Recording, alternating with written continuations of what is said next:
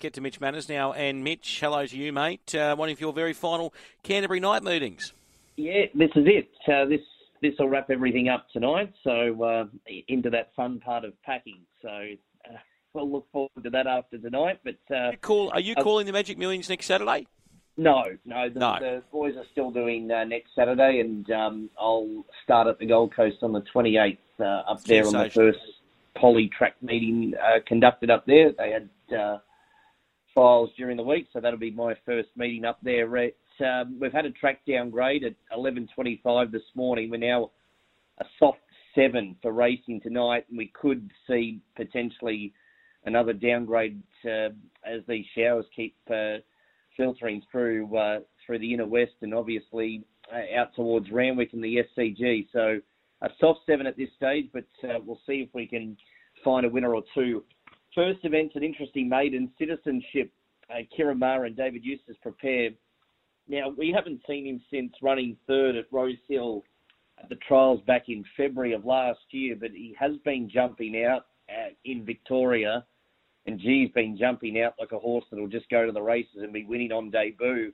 His most recent Cranbourne jump out was uh, outstanding. He gets McDonald on and uh, he has been jumping out in the blink, blinkers, and he's uh, got them on tonight. So I think the market's all over him off his jump out form. Two citizenship, one Boston City didn't do too much wrong in his debut preparation, placing three out of four. He's uh, certainly the best of the race form, which is uh, pretty limited here. A four War Star and three Lavish Empire are first starters from the Mark Newnham stable and uh, they've certainly looked like they've indicated some ability at the trials. But he's a real watch, this fellow. Citizenship, 2 1, 4 and 3, a son of uh, Lord Kanaloa in the first. Race number two, this is a, a real tricky maiden now because, well, we've had this run of such dry weather. A number of horses haven't seen any wet tracks for uh, some time, and these two-year-olds haven't probably haven't seen a wet track at all so this is a real guess, and how many sort of stay in with a couple of downgrades is a, a bit of a question mark. For, for the record, I thought Famo would be hard to beat from the inside gates. Uh, well-bred uh, two-year-olds uh, uh, out of Daisy Doom can sort of run up to some wet form off the off the dam side. It should be hard to beat. But The trials have indicated um, that you know there's there's a fair bit of talent with him.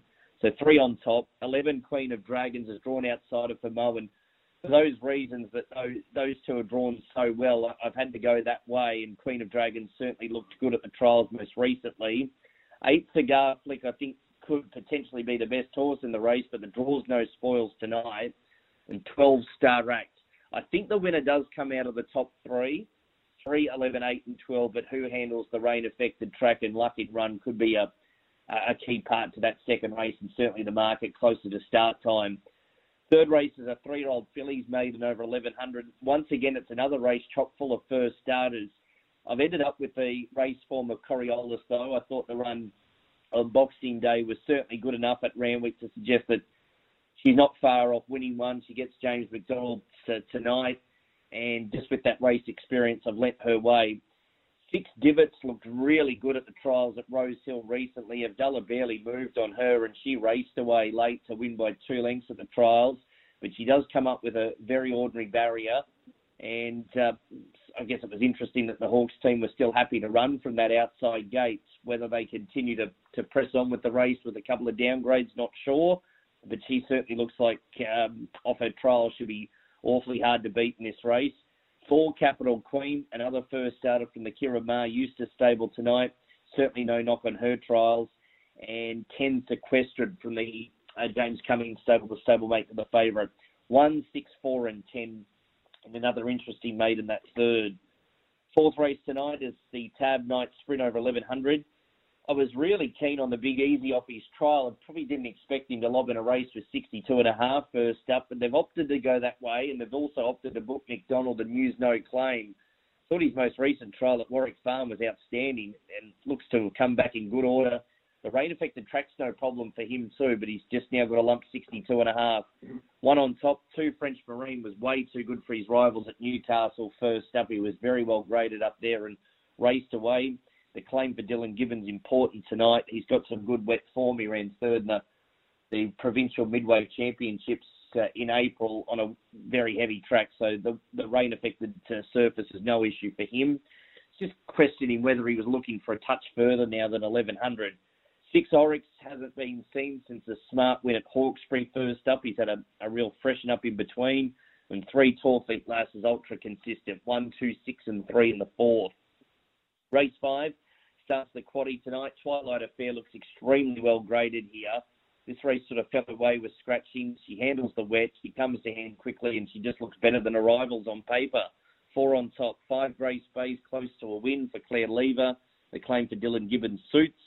Nine, Jasiri coming off a maiden victory last time around, but uh, she did look smart.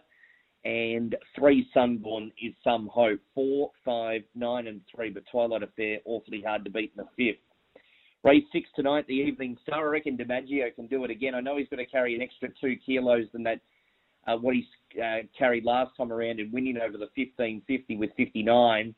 But I didn't think there was much depth to this race, and I thought he could carry the 61. One on top, two Savory's been thereabouts of late, just hasn't converted one for a while. Seven Unrelenting sort of falls in the same boat. And four Kobe Rocks, I reckon this horse isn't far away from doing something. I've got him in for fourth tonight. Um, he's sort of just starting to build towards running a decent race. One, two, seven, and four in the sixth. Race seven, a filly the mare 64 over 15, 15. I'm going to take a, a spec here at Pinky. Good winner first up at Scone in Maiden Grey was a bit too good for its uh, rivals up there, and then just had no luck whatsoever at Wyong last time around. I know it was only Class One grade, but this is only a 64 gets in with a lightweight. Chad Schofield and Annabelle Neesham strike pretty well together. It's got a good draw.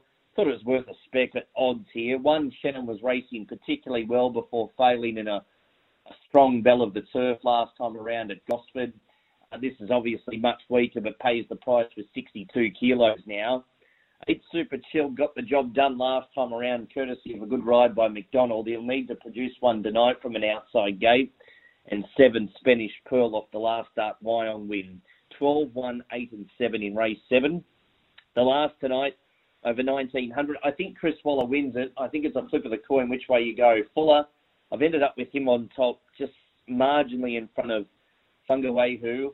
Uh, I, I just probably lent towards Fuller because he's got winning form next to his name, while Fungaway, who's had a few chances to win one, he just hasn't been able to convert. But I reckon Nash is a great booking for him.